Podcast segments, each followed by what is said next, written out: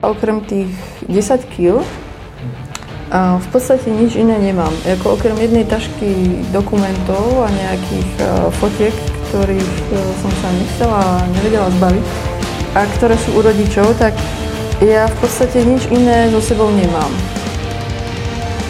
Podcast Travel Bible. Ahoj, já jsem Matouš a vítám vás u nového dílu podcastu Travel Bible. Spovídám v něm české a slovenské cestovatele, aby se podělili o svoje zážitky, zkušenosti i praktické typy. Mým dnešním hostem je Ivana Grešlíková, slovenská blogerka, publicistka a digitální nomádka. Letos jsme se už po několikátý potkali v Ázii, tentokrát jak jinak než v Chiang Mai. Ivana žije podobně jako já už celkem dlouho, takže i když se občas dostaneme ke klasickým nomádským tématům, jako třeba kam jet dál, většinou se o nich bavíme z hodně zajímavé perspektivy. A jdeme v nich taky často dost do hloubky. Vlastně mě dost mrzí, že jsem spoustu našich letošních konverzací nenahrál, protože skoro každá by vydala za podcast sám o sobě. V tomhle řekněme, oficiálním rozhovoru jsem se tak snažil vrátit aspoň k těm nejzajímavějším myšlenkám a k těm tématům, o kterých si myslím, že by vás mohly zajímat. Nechte se překvapit, podařilo se nám toho nakonec probrat docela hodně. Ještě než se do toho pustíme, mám tady pár věcí, díky kterým může podcast fungovat. Jak jste si asi všimli, nemám žádný sponzory, přesto mi nahrávání a zpracování rozhovoru zabírá fakt dost času. Celý je to tak možný jenom díky Travel Bible a hlavně vám, co si od nás občas něco koupíte knížku, členství, online kurz, tričko nebo třeba vstupenku na Slow Travel Festival. Tímto moc děkuji za podporu. A proč o tom mluvím? V první řadě se blíží letošní festival. Koná se už 21. dubna v Praze a plánujete dorazit a chcete nám ušetřit spoustu nervů a neprospaných nocí, moc nám pomůže, pokud nákup vstupenky nenecháte na poslední chvíli. Nejlépe si je hned teď objednejte na slowtravelfestival.cz. Už minule se většina lidí rozhodla až na poslední chvíli a vstupenky pro některý z vás potom nezbyly. No a v druhé řadě se blíží vydání nové knížky Travel Jobs, kde najdete 135 způsobů, jak si vydělávat na dálku. Na travelbible.cz lomeno traveljobs si můžete stáhnout ukázku a hlavně si teď i předobjednat svůj výtisk. Pokud se nic nepokazí, knížka oficiálně vyjde hned po festivalu, takže budete mít někdy ke konci dubna doma. Ještě jednou díky za podporu a teď už nebudu dál zdržovat. Všechny zmiňované odkazy i pár fotek najdete stejně jako všechny ostatní díly podcastu Travel Bible na travelbible.cz lomeno podcast a pojďme na to. Čau Ivano, vítej v podcastu Travel Bible. A na začátek se prosím tě lidem představ, protože mám pocit, že tě v Čechách vlastně nikdo nezná. Ani nevím, jak by tě znali. Ano, okrem teba a môjho eh, švagra Pavla má asi nikto v Čechách nepozná. Eh, ahoj Matúš, ďakujem za pozvanie do podcastu. Takže volám sa Ivana Grešlíková. A som zo Slovenska. Ku podivu. Áno. Lidi sa poznajú. Z východu Slovenska. A cestujem po svete už takmer 5 rokov. Mm-hmm. Uh, blogujem na nomadisbeautiful.com s priateľom v angličtine a v slovenčine je to na ivanagrešlikova.com. Mm-hmm. Živí tě čistě blogování? Áno. Hlavne Nomad is Beautiful teda. Mm-hmm. A najnovšie už aj nový produkt na Ivana Grešlíkova. Ano, to je knížka o Tajsku. Ano. Takže kdyby někoho zajímalo Tajsko a nevadilo mu číst slovensky, tak můžu vřele doporučit. Ale dostaneme se k blogu o něco později a já bych začal u toho, proč a jak vůbec cestuješ, protože přece jenom jako po těch pěti letech a cestuješ téměř non-stop, co vím, Uh-huh. tak vím, že se hodně změnilo, tak mě zajímá, jak to teďko máš. No, začali sme cestovať, áno, teda pred tými 5 rokmi, keď sme sa do toho celého vrhli, tak hlavná myšlienka, prečo teda ideme cestovať, nebola ani tak, že sa vydať niekam na výlet, ale bola to úplná zmena životného štýlu. Mhm. To znamená, že my keď sme sa keď mám v skratke ako zhrnúť celý ten príbeh, tak išlo o to, že my sme sa pokúšali dosť dlho prestať fajčiť s priateľom. A veľmi neúspešne a vždy to bolo takto na striedačku, raz prestal on, raz ja a nikdy sme sa nevedeli dohodnúť, aby to bolo ako spoločne. Tak potom Gianniho napadlo, že ak teda vydržíme nefajčiť rok, tak za odmenu si dáme cestu okolo sveta. Mhm. A to už mi prišlo ako, že super motivácia, pretože nám nechceli dať, teda mne nechceli dať dlhšiu dovolenku v práci ako 10 dní. Mm-hmm. Čiže ako aj s víkendom, čož na Áziu je trošku divoká jazda. To je pre mňa tak uh, vyspať sa z jetlagu.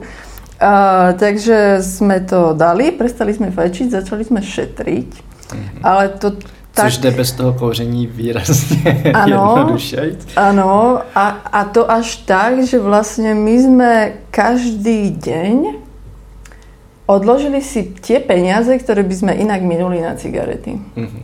A kto teda fajčí, uh, tak vie, že to není malá položka, čož vychádzalo na nejakých, uh, keď máme presne na 15 eur denne, na obidvoch. Na mesiac je to 465 eur, neviem koľko je to českých korún. A to vyšlo, to už máš spiatočnú letenku. Mm-hmm. Tu máš spiatočnú letenku do Ázie. Ja som sa z toho zhrozila. A po troch mesiacoch, keď sme mali hrozne veľa kešu doma, tak sme prestali šetriť, pretože sme si hovorili, tu nás keby niekto vykradol, tak nemusím ani nič hľadať, má to rovno pred sebou, lebo my sme si to odkladali do takých sklenených nádob.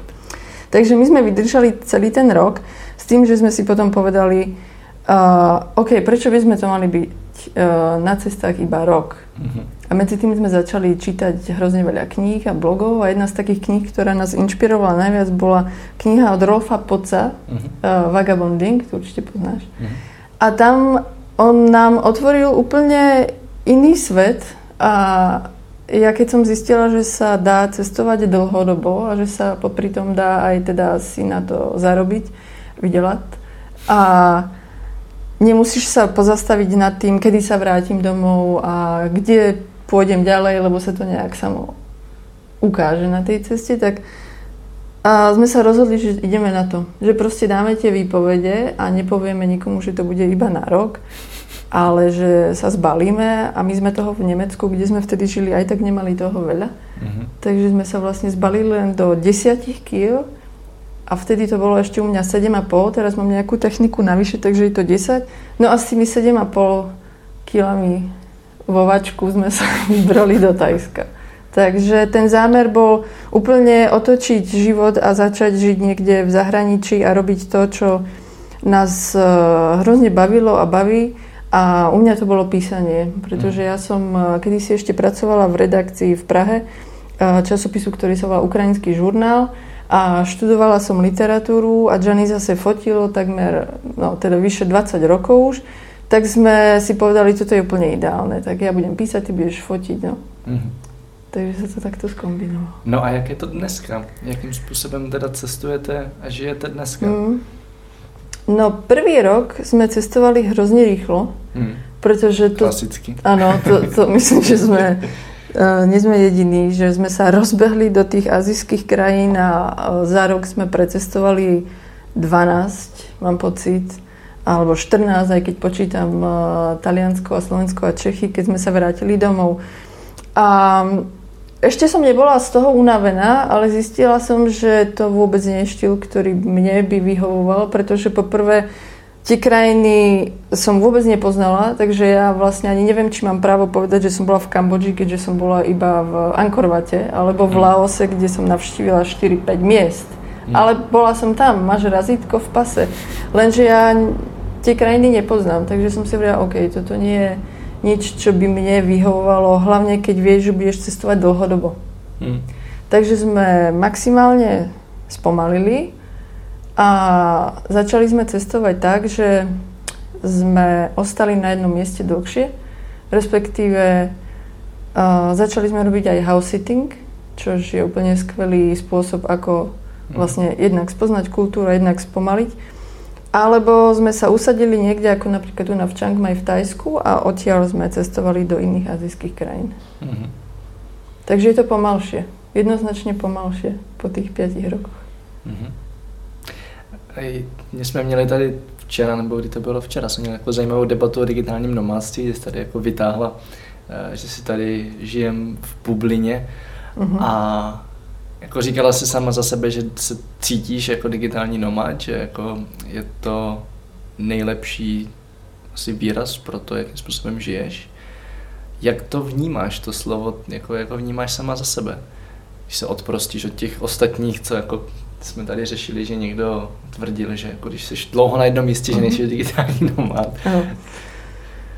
No, uh, ako to vnímam? No, za prvé, mne príde smiešne sa mať potrebu niekde zaradiť, pretože ja robím toľko vecí, že občas je fakt ťažké to pomenovať iba jedným termínom. Hlavne sú to veci, ktoré sú úplne nové na trhu, vo svete a hlavne na Slovensku a v Čechách. A, lebo travel blogger to už je skoro ako nadávka niekde, Mm. pretože každý si myslí, že to sú len cestovatelia, ktorí pijú tie kokosy a píšu denníček, ako sa majú niekde na výlete. Ale v podstate aj ten travel bl- blogger som, pretože mám dva travel blogy a píšem na nich. Hm. Ale popri tom začala som vyrábať vlastné produkty, teda tie e-booky.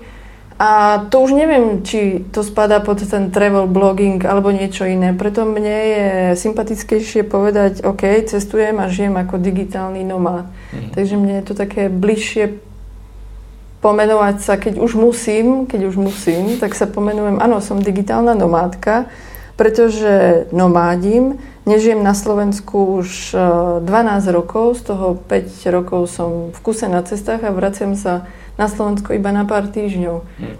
A tým, že sa presúvam a pracujem iba online, nikdy som nepracoval počas tých 5 rokov v žiadnej krajine ako zamestnanec, pretože je to ne- nereálne kvôli vízam, je to nelegálne. Takže nejak inak uh, sa pomenovať nemôžem.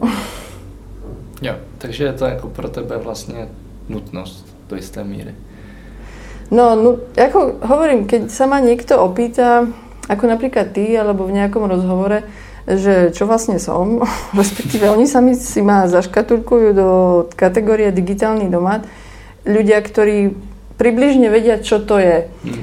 Ale problém nastáva vtedy, keď som na Slovensku a potrebujem ísť k lekárovi, alebo nedaj Bože do nejakej zdravotnej poisťovne a teraz vysvetliť, že, že kto som. A mne sa stalo vlastne pred 4 rokmi, kedy som mala takú dobrú vôľu to vyriešiť. Hm. Že čo s tým zdravotným poistením, pretože mám len komerčné cestovné poistenie, tak pani zdravotnej poisťovni mi povedala, že no Ivanka, ale na vás tu nie je žiadna kolónka.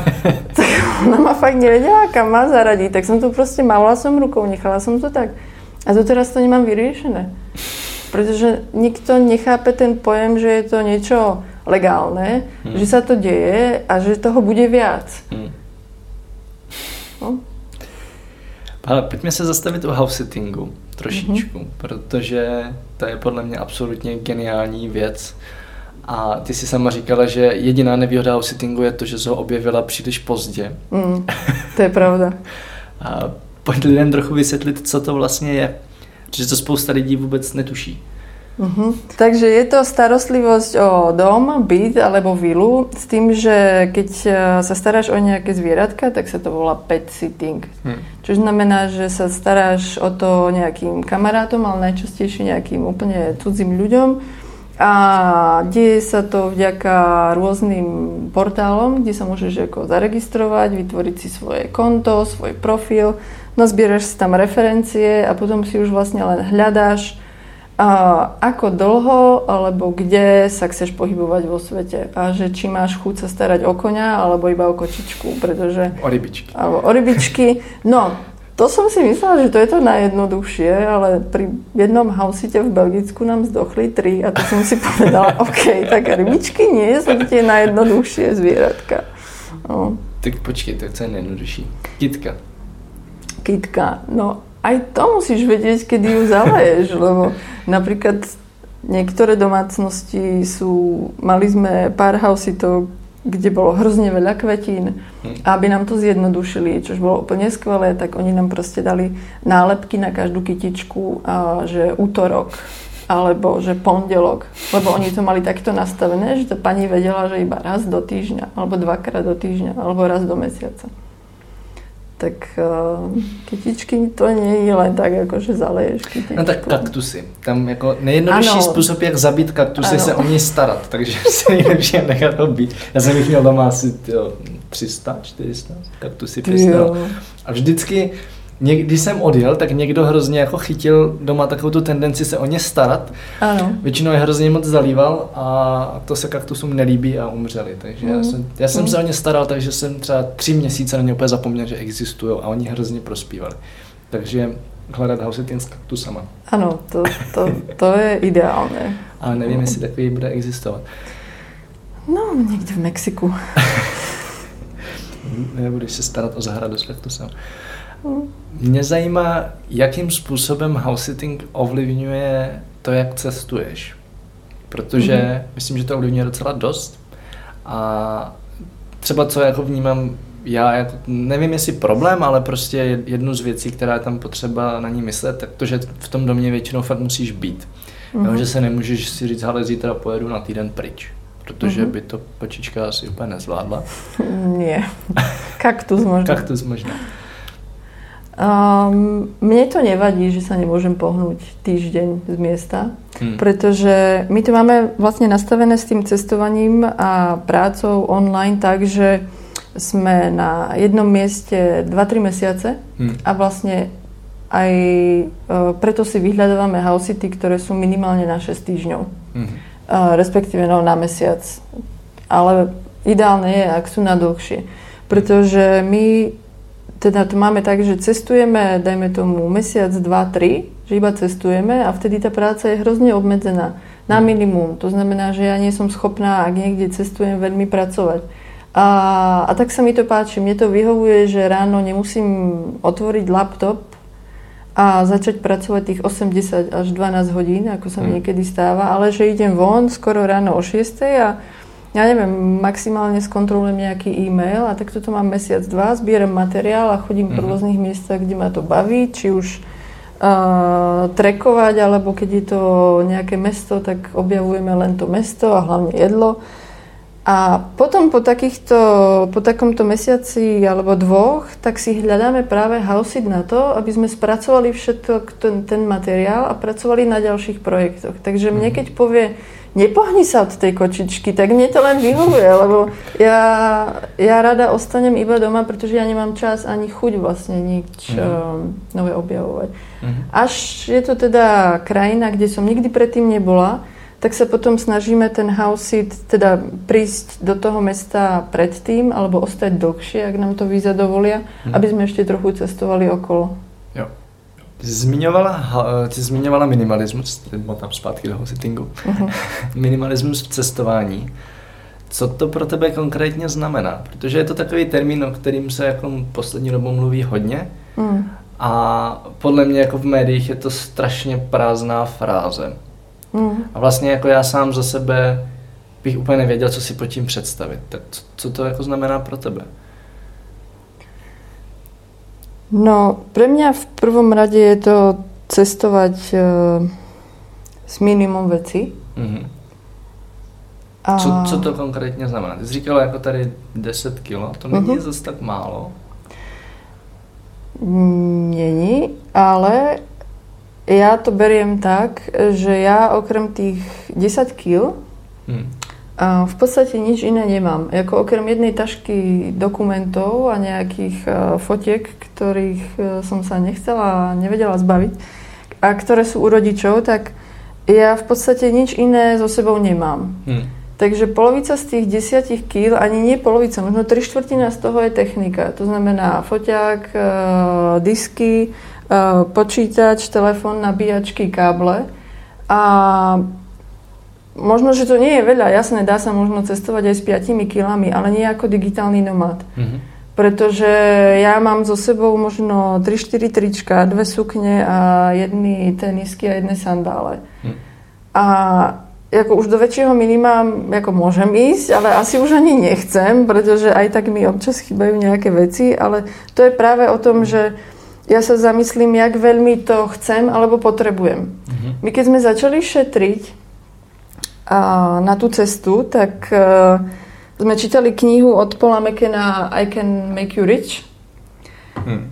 A on hovorí, uh, on nám veľmi pomohol v tom, že tam je vlastne, on navrhuje takú metódu, ako začať šetriť, že si vždy predtým, až si niečo kúpiš, uh, povieš si a spýtaš sa, či je to za A niečo, čo veľmi chceš a Mhm. veľmi potrebuješ a musíš si to kúpiť. Takže to je, že absolútny must, musíš to mať, Mhm. lebo sa inak nedá. Takže to je to A a v tom prípade si to kúpiš. Mhm. Alebo je to B, že to potrebuješ, aj to chceš, ale môže to počkať. A to mne osobne ako zredukovalo tie moje chtíče, čo som si myslela, že vidíš niečo pekné, nejaké pekné topánky, alebo nejaký Mm. pekný obrázok, alebo niečo milé, alebo nejaký suvenír aj na cestách. Tak si hovorím, OK, je to pekné, chcem to, ale možno to aj potrebujem niekde, ale počkám. A Mhm. tým, keď počkáš, tak si to dosť často rozmyslíš. U mňa je to až takých 80-90%, že nakoniec si to nekúpim. Mhm. Alebo C, uh, chcem to, ale nepotrebujem to, tak si to nekúpim. Mhm. No a tento princíp, keď to mám tak nazvať, mi hrozne pomáha už asi 6 rokov, takže aj v tom vlastne ten minimalizmus, že sa snažím nakupovať a nosiť so sebou a mať vlastne vlastniť minimum veci. Mhm. Takže jednak je to ten fyzický minimalizmus, ale potom ako na cestách u mňa osobne ten minimalizmus znamená aj napríklad menej vidieť. Mhm. Čo je paradox. Ale ja nepotrebujem prísť do mesta a zrazu si ako odškrtávať 18 miest, ktoré som musela navštíviť a 28 reštaurácií, pretože mi to niekto povedal a presunúť sa do ďalšieho miesta, lebo, lebo sa ponáhľam. Takže ten minimalizmus je možno aj o takom spomalení a paradoxne, keď zistila som, že keď minimalizujem počet miest, tak úplne maximalizujem to, ako si to miesto vychutnám. Mhm. Že vlastne mňa baví napríklad v Indii, tam boli aj iné podmienky kvôli tomu, Uh, ale mňa nebavilo chodiť po meste a vidieť všetky tie muzeá a hradby a teraz ísť vidieť takú hradbu a pozrieť si, kde žil nejaký márač a mňa to nebavilo. Mňa to bavilo skôr sa posadiť do nejakej kaviarne. Vidieť námestie Jaipuru, Mhm. To bolo to mesto, kde som odignorovala všetky pamiatky. Baviť sa s majiteľkou a synom, ktorí mi za dve hodiny porozprávali o tom, ako to tam funguje so žobrákmi Mhm. a ktorých som si vlastne začala všímať až potom, keď mi ukázali. Povedali mi o tom, ako tam funguje školský systém. Ja by som to na tej hradbe asi veľmi nezistila. Ako vyhodila by som zbytočne peniaze, tak som to dala aspoň tým uh, ľuďom za 4 kávy, ktoré som tam vypila za, za, za ten čas a za tie limonády. A mňa to ohromne baví si to ako takto pomalšie užívať a presedieť treba aj tie hodiny na jednom mieste, než by som si proste upotenie niekde na mobile iba čekovala, že kde, kde je aké super miesto na pamiatky. Tam úplně stejně. Sednout Mhm. si někam pozorovat jenom a pak se jako dát do řeči úplně s náhodnými lidmi. Presne tak. No. Třeba ve Větnamu je to úplně nejlepší. Ano, Tam ano, ten jako ideálně. život na ulici, to je podle mě, to, to je jako, Mhm. to mě bavilo celý život. Tam to, sedět, popíjet jejich ultra sladkou, silnou, skvělou kávu Tak, no. a pozorovat. No a potom ešte ten minimalizmus... Um, za posledné roky som si začala uvedomovať, koľko, koľko vzťahového šumu si so sebou nosím. Mhm. Že vlastne za tie roky som uh, dosť dlho žila v takom, v takom až napätí niekde, že čo sa stane s tými vzťahmi kamarátskymi, ktoré som nechala niekde v Európe. Mhm. A ja som to začala volať uh, vzťahové šumy, pretože uh, je ťažké minimalizovať aj to, s ktorými ľuďmi sa stretávaš a kde dávaš tú svoju energiu. Mhm. A pre mňa to často znamenalo, uh, že som bola uh, upset. No proste bola som smutná z toho, že sa mi niekto už dlho neozval. Mhm. Niekto mi neodpísal. Uh, alebo som bola prekvapená z toho, že ani mi to nechýba, že o niekom niečo neviem, ale potom si začneš uvedomovať, že vlastne tí ľudia sa už... Uh, nie, nie je tam to, čo, čo nás spájalo a že je to tak prirodzené, že, že je fakt prirodzené, že tie priateľstva ako prídu, tak odídu. A že na tej ceste stretávam možno nie toľko nových ľudí ako doma, ale sú to ľudia, ktorí majú rovnaké záujmy a s ktorými ma spojí uh, to, čo nás bude dlhšie držať.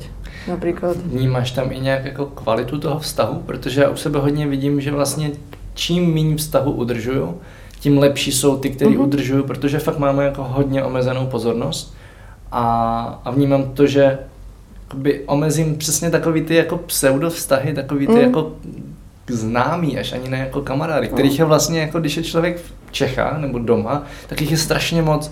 A když je na cestách osekám, tak najednou ty, co zůstanou, tak jako jdou mnohem víc do hloubky a můžou být mnohem kvalitnější. Určitě, určitě. Tak mě preto aj vlastně začalo o mnoho menej vadiť, že sa treba... Ja sa nepotrebujem s kamarátmi počuť každý týždeň. Hmm. A možno raz do mesiaca, že si napíšeme alebo zavoláme s niekým.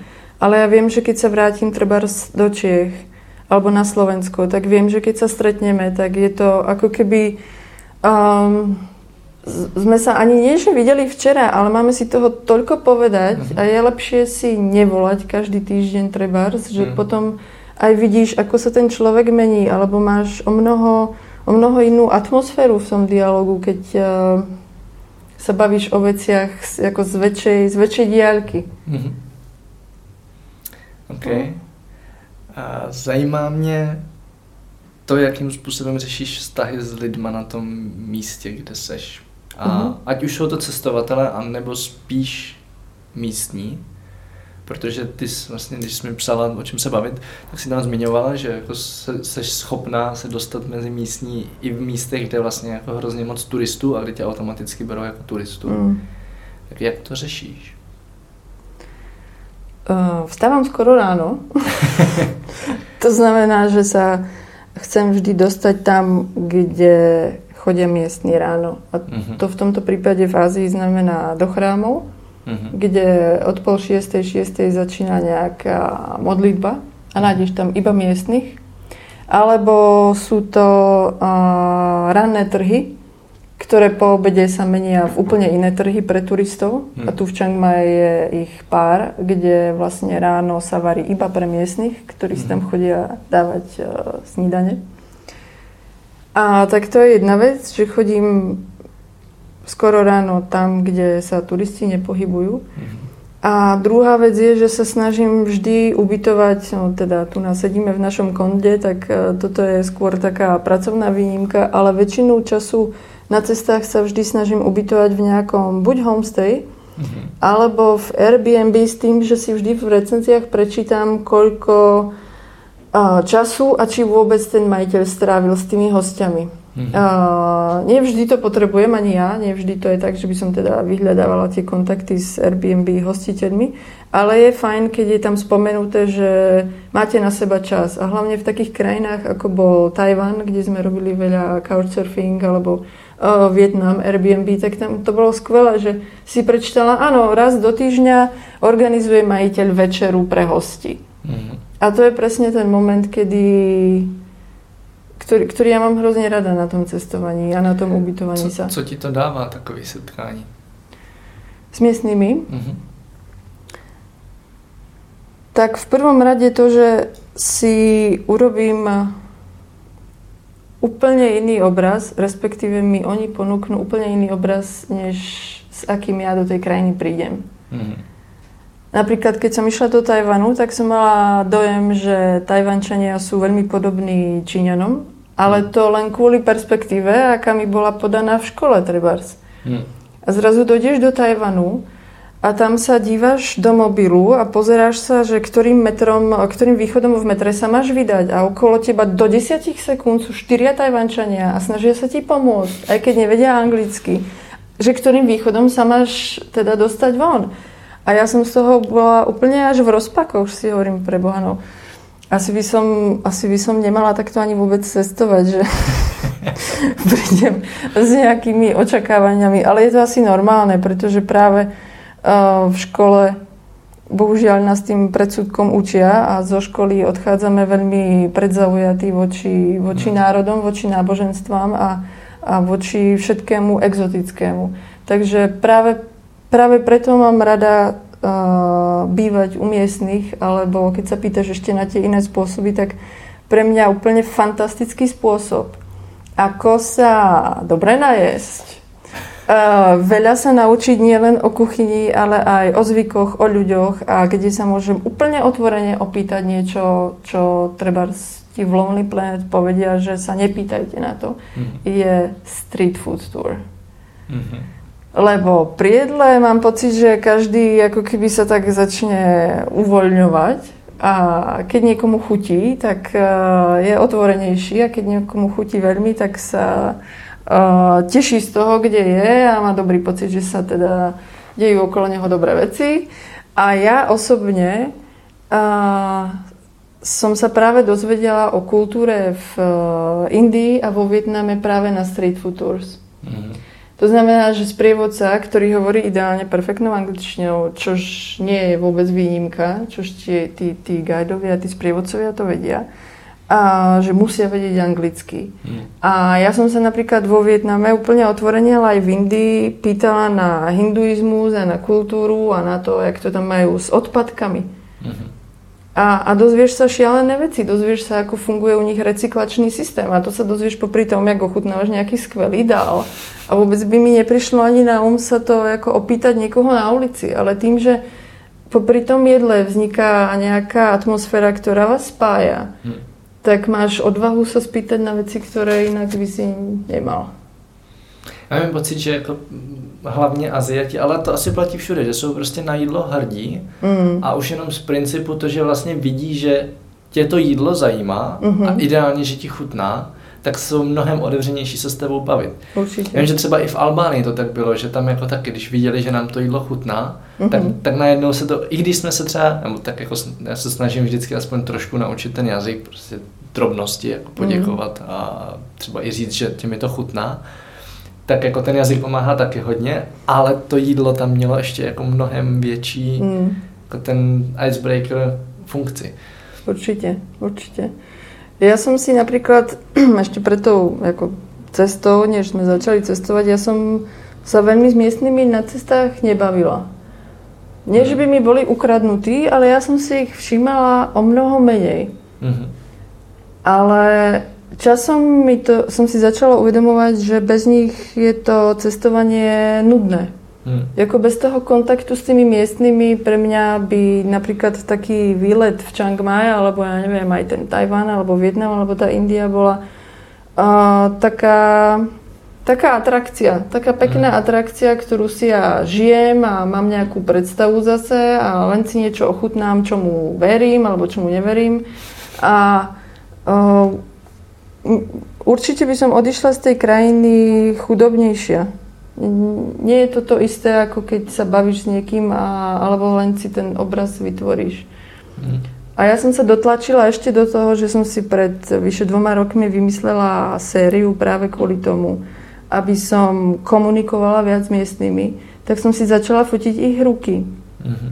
A začalo to práve tu na v Chiang Mai, aj kvôli tomu, že No to boli dve veci. Jednak, že som sa chcela prinútiť hovoriť s miestnymi, pretože uh, som bola zvedavá aj vlastne, kto mi tu predáva kávu, alebo tú rýžu, alebo to ovocie hneď uh, vonku. A príde mi úplne prirodzené sa ich opýtať na meno, či je to v Ázii alebo na Slovensku. Na Slovensku sú z toho viac v rozpakoch, prečo sa pýtam na ich meno, majú pocit, že som nejaká kontrola. A, tak e, som si začala fotiť tie ruky e, práve kvôli nejakému challengeu, nejakej výzve u seba. Ale aj kvôli tomu, že mne hrozne liezlo, sorry, na nervy tie fotky chodidiel. Proste celý internet bol zaplnený fotkami chodidiel na pláži, v piesku, v horách, vo vzduchu, z dola, z hora. A mne to nič nepovedalo o tom mieste. Mm. A boli to proste prázdne, pekné, niekedy ani nepekné fotky. A ja som sa pýtala, OK, ale kde sú, kde sú tí ľudia, kde, kde je ten život okolo, kde, kde, ja neviem, hoci aj tá špina, alebo kde je tá kultúra, kde je to pozadie, čo sa deje za tými nohami, alebo za tou plážou, alebo za hoci čím, hmm. alebo kde sú tie odpadky. Alebo... Takže je to taký, je to taký protest proti fotkám chodidiel. Takže ak by si niekto chcel pozrieť, tak na Instagrame je to pod uh, hashtagom look at my proud hands, všetko spolu. Mm-hmm. Já určitě dám odkaz na to, já sleduju moc rád. A já vnímám, že jako ruce o, o člověku strašně moc ukážou i vizuálně. Mm. A ty ještě jak to doplníš tím příběhem, že vlastně jako pro mě je to věc, která úplně úžasně podporuje fantazii, protože si pak snažím domyslet celého toho člověka, mm. kdo jako je zatím, a, ale vlastně na té fotce vidím jenom ruce a úplně útržek jeho životního příběhu. Mm. A je to vlastně jako zajímavější, než se koukat na toho člověka jako celého, protože vlastně musím zapojit mnohem víc, víc mm-hmm. fantazie. Mm, ja práve aj preto netagujem ľudí, ktorých, um, o ktorých tam píšem, že my sme uh-huh. treba aj kamaráti na Facebooku. Niektorí ľudia sa na mňa aj urazili, že a prečo si ma netagla, prečo si tam nedala moju a to a to. A ja hovorím, no práve o to ide, že vlastne to je ten projekt celý o tom, aby sa ľudia sústredili len na tú story a nie na, to, na, ten, na ten vizuál. Uh-huh. A na meno. A na meno. tak. Zastavme se krátce u zodpovědného cestování, protože mm-hmm. pro tebe je to minimálně poslední dobou téma, o kterém jako píšeš docela hodně. Vlastně si i přednášela na Slovensku, kde je to nepopsaný list. Ano. Měla krásnou historku. To klidně, to klidně pověc, jako historku z přednášky na ano. Slovensku. My jsme minulou podzim s eh, kamarátkou Magdalenou Vacúčiakovou mali asi 3-4 prednášky na Slovensku o zodpovednom cestovaní. No a jedna z nich bola v Banskej Bystrici, no a stala sa nám taká vec, že sme v ten večer, ako sme išli domov, alebo teda deň potom, teraz si už nepamätám, nás e, viezol autom, pretože pršalo uh, mladý muž, ktorý tam bol s priateľkou z hodou okolností na tej našej prednáške a my sme ho teda zaregistrovali, že tam bol, no a on v tom aute nám hovorí, že teda bolo to fajn a že vlastne sa mu tam ani veľmi nechcelo, že išli tam len z kina, lebo mali ešte proste voľný večer a tak. A hovorí, no ale musím vám povedať, že sa mi tam akože vôbec nechcelo, keď som videl ten plagát. No a my sme boli takí z toho trochu v že prečo sa ti nechcelo? No zodpovedné cestovanie, no ja som si proste myslel, že to je o tom, ako nevyvolať požiar na cestách. Protipožiarná ochrana, no tak ako nevedela som, či sa mám smiať alebo plakať. Takže toto je naše ponímanie zodpovedného cestovania. Nie je to o tom, nie je to o tom. Tak o čem to je pro tebe minimálně? No, určite je to aj o kontakte s miestnymi mm-hmm. a o tom, že je to dôležité a nie len byť s nimi v kontakte, ale aj podporovať miestnu ekonomiku a pre mňa osobne to znamená, že sa snažím ubytovať, keď som niekde dlhšie alebo aj kratšie v guesthousoch, homestayoch, ak to hm. ide hm. a hlavne jesť u miestnych a pohybovať sa miestnym transportom a na niektorých miestach, ak to ide, tak takisto ich podporiť e, v nejakých e, dobrovoľníckých projektoch, ak potrebujú. Mm-hmm. A, takže to je, to je tá jedna stránka. A potom u mňa ešte zodpovedné cestovanie je a, naopak nie do niečoho sa zapájať, ale naopak sa vyvarovať. A v tom sú zahrnuté rôzne atrakcie, ako tu na populárne dlhokrké kmene vysokohorské. Mm a ktoré boli možno zaujímavé, keď teda žili tým svojim životom, tých dlhokrkých karenov, ale dnes je z toho žiaľ taká, hovorí sa, že je to human zoo a um, ide proste o kmeň, ktorý priviezli z Mianmarska, aby tu robili atrakciu pre turistov. To znamená, že tie ženy tam ozaj žijú s tými dlhými krkami a ozaj tam robia to svoje remeslo. Oni sú, prevažne, prevažná časť z nich sú tkáčky, takže tam tkajú a predávajú vám šatky a obrusy.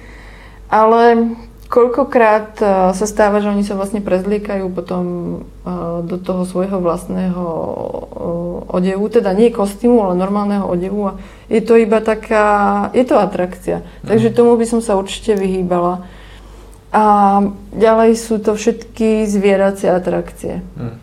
Či už v Ázii, alebo hoci kde na svete a v žiadnom prípade by som ich nepodporovala a nepodporujem a píšem o tom, aby sa ľudia vyhli jazde na slonovi a všetkým selfiečkám v tigrých centrách, ale aj napríklad vo svete dnes na Bali hoci kto Uh, okrem kokosov si už dá aj cibetkovú kávu, lebo si myslí, že je to hrozne cool. A uh, hoci tuší alebo počú, že to nie je dobré, ale ľudia mám pocit, že pokiaľ nevidia, ako do toho slona alebo tigra niečo pichnú, alebo ako ho trénujú, alebo ako tá cibetka sa proste tam trasie v tej klietke, kde ju chovajú, hmm. tak uh, tomu neuverí. Hmm. Tomu neuverí, lebo uh, aj keď sa ľudia mi písali, no ale my sme sa pýtali toho sprievodcu a toho farmára na tej kávovej plantáži, oni nám povedali, že oni tam uh, chodia aj voľne. No oni chodia voľne, ale to, že už ich tam potom napchávajú tými nezrelými kávovými zrnami, aby, uh, neviem, či niekto, no teda môžeme spomenúť, že tá cibetková káva uh, sa vyrába tak, že cibetky, to sú také mačkovité šelmy, vyzerá to jak taká väčšia fretka, hmm. a žijú voľne v prírode a vlastne je úplne normálne, že oni sa živia kávovými zrnami v divokej prírode vylúčia ich, ako normálne v truse a potom farmári zbierajú trus, ktorý proste tie kávové zrna prejdú v črevách fermentáciou, vylúčia sa, farmári ich zozbierajú a vyrobia z toho kávu. Je to OK, pokiaľ je tá fredka, pokiaľ je tá cibetka vo voľnej prírode. Lenže čo sa začalo diať, Neviem kedy a kde to vzniklo, že vraj na Filipinách, ale začalo to byť tak populárne, že si tí farmári odkúkali jeden od druhého, že OK, tak pre cudzincov je to niečo exotické, je z kávu z hovien. No tak OK, no tak poďme to predávať. No a zrazu je z toho najdrahšia káva po káve zo slonieho trusu, lebo aj to existuje. Tak je to najdrahšia káva na svete, chutí to úplne odporne respektíve ničím výnimočné to nie je, pretože na nešťastie som to ochutnala, nevediac o tom, čo je za tým. Ale ľudia si myslia, že je to prirodzené, lebo to aj tak zo seba tá fredka vypudí. Lenže to, že oni sú zatvorené v klietkách a že vlastne im dávajú na silu nezrelé zrná, a, aby teda vyprodukovali a vy, vypudili zo seba čím najviac zrn, tým pádom aj kávy, to už to už ľudia nechcú vidieť. No a hlavně tam je to, co je důležité, tak oni v té volné přírodě, oni se tím vlastně jenom sfetovávají. To je prostě, mm-hmm. pro ně mhm. to je droga, stejně jak pro ty slony. Jako to, to se ví a vlastně se takhle pravděpodobně objevily účinky kávy, že zvířata prostě ty kávové třešně jedí a vlastně se na tom jako sfetují do určité míry. Ale jinak cibetka je masožravec, že jo? Cibetka prostě žere jako ptáky a, a nějaké tam cosi a oni zavřou do klece a krmí jenom, jenom tou mhm. kávou, mm-hmm. nic jiným. Mm-hmm. A to, to je ten problém, to, že je zavřená v kleci a to, že do ní cpou vlastně na sílu jenom věc, kterou vlastně, to je kdyby do nás někdo cpal, no třeba jenom kávu, že jo. No, to by si bol dosť svetovaný, alebo ja, no, to si, áno, to by sme boli dosť háj. No. No. Mně ještě napadá, jako, co s tím, protože a teď nemyslím zrovna cibetkovou kávu ani tak, jako spíš zvířecí atrakce, protože mm-hmm. cibetkovou kávu nevnímám úplně jako atrakci, to je prostě, jako ta, tam je ten, tam jde ten produkt, ale spíš co s těmi atrakcemi, protože jako chápu, že člověk přijede, dejme tomu, sem a toho slona chce vidět, nebo mm-hmm. a, já vím, že třeba obrovský problém jsou delfinária a lidi jako ale chtějí vidět ty delfíny a existují způsoby, jak to řešit nějakým způsobem eticky a vlastně pro ty mm. zvířata v pohodě, ale lidi o nich neví. No, jedna možnosť je, že eh, existuje web stránka responsibletravel.com a tam sa dá vyhľadať podľa každej krajiny uh-huh. Možnosti zodpovedného cestovania a tam na, sa dajú nájsť aj teda zvieracie atrakcie a aké sú animal friendly ako priateľské k zvieratám alternatívy. To je jedna možnosť, keď človek nechce hľadať po internete a, a trápiť sa ako na to alebo na TripAdvisor. A druhá možnosť je, že áno, človek si to vyhľadá, prečíta si uh, recenzie na typ TripAdvisory a hlavne proste centier, ktoré, napríklad zoberme si slony. Každý už dnes vie, že taká jazda není veľmi košer, hmm. ale mnoho ľudí si myslí, že no ale veď ja len raz do toho Tajska, alebo do Indie, alebo do Vietnamu, že pre mňa je to len raz. No lenže raz, ako pred dvoma rokmi bolo v Tajsku 32 miliónov turistov, tak predstav si, že len polovica z nich bude raz. Hmm. Ako koľko slonov musí takých turistov previesť. A, takže si uvedomiť, že ani to raz nemusí byť vôbec nikdy, ale radšej teda v prípade slonov je to sanktuárium, kde sa slon dá pohľadiť, mhm. nebude sa na ňom jazdiť, ale dá sa s ním vykúpať, dá sa ho nakrmiť a dá sa vlastne naučiť niečo nové, ako taký slon žije. Mm. A zároveň podporiť aj tých mahutov, to znamená tých ľudí, ktorí sa starajú o slonov, pretože tie záchranné centrá často ponúkajú ešte stále tie jazdy na slonoch, pretože oni majú takú výhovorku, no ale keď prestaneme tie jazdy, akože čo bude s tými mahutmi, ako veď mhm. všetci prídeme o prácu. Takže my ako turisti, ako cestovateľi, aby sme mali začať tak trochu tlačiť na to, uh, že chceme to, čo neubližuje zvieratám. To mhm. znamená, že keď e, aj sa niekde vydáme a zajazdíme si na tom slonovi a vidíme, že to nie je v poriadku,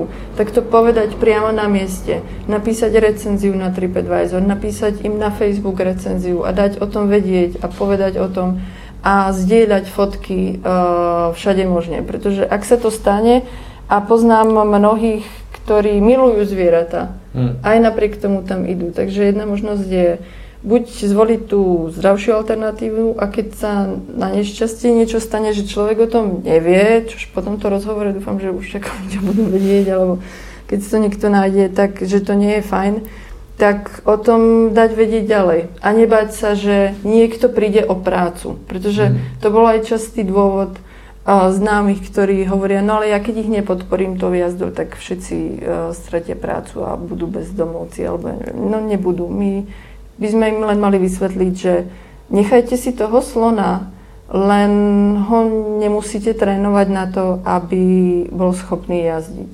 Hmm.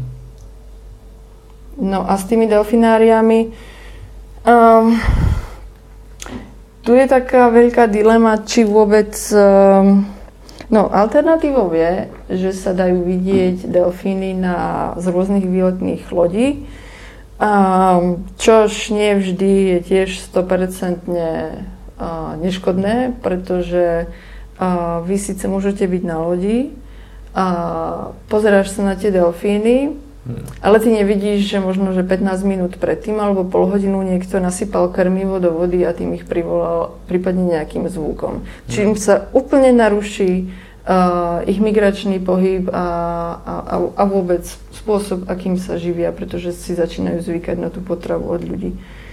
A, takže si aj u tých delfinárií a všetkých tých uh, delfin watching trip pozerať na recenzie a, a začala by som tým vždy, že si pozerať tie najhoršie mm-hmm. s tou jednou hviezdičkou. Mm-hmm. Jako prečo sa to ľuďom nepáčilo. Uh-huh. A ak je tam niečo, čo... A pozrieť si, či na to ten majiteľ reagoval. Či to nejak obhájil, alebo to neobhájil. Uh-huh. No a najlepšie ako nechať delfíny byť a tie tigre. Proste ja viem, že je fajn ich vidieť, ale takého tigra možno v voľnej prírode ja by som napríklad ani vidieť nechcela. Možno mne stačilo, že som videla na u krokodila a skoro som sa z tohoto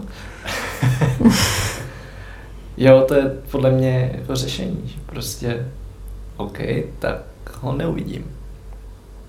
No a život ide ďalej a proste uvidíš iné zvieratá, ako si predstav, že by k tebe prišiel nejaký tajec do Tatier a hrozne by chcel vidieť medveďa. A teraz, dobre, tak poďme čakať na medveďa. No a ty mu vysvetlíš, no ale medveď není celkom OK, keď ho stretneš v lese. No tak to je to isté, ako je celkom OK stretnúť toho tigra.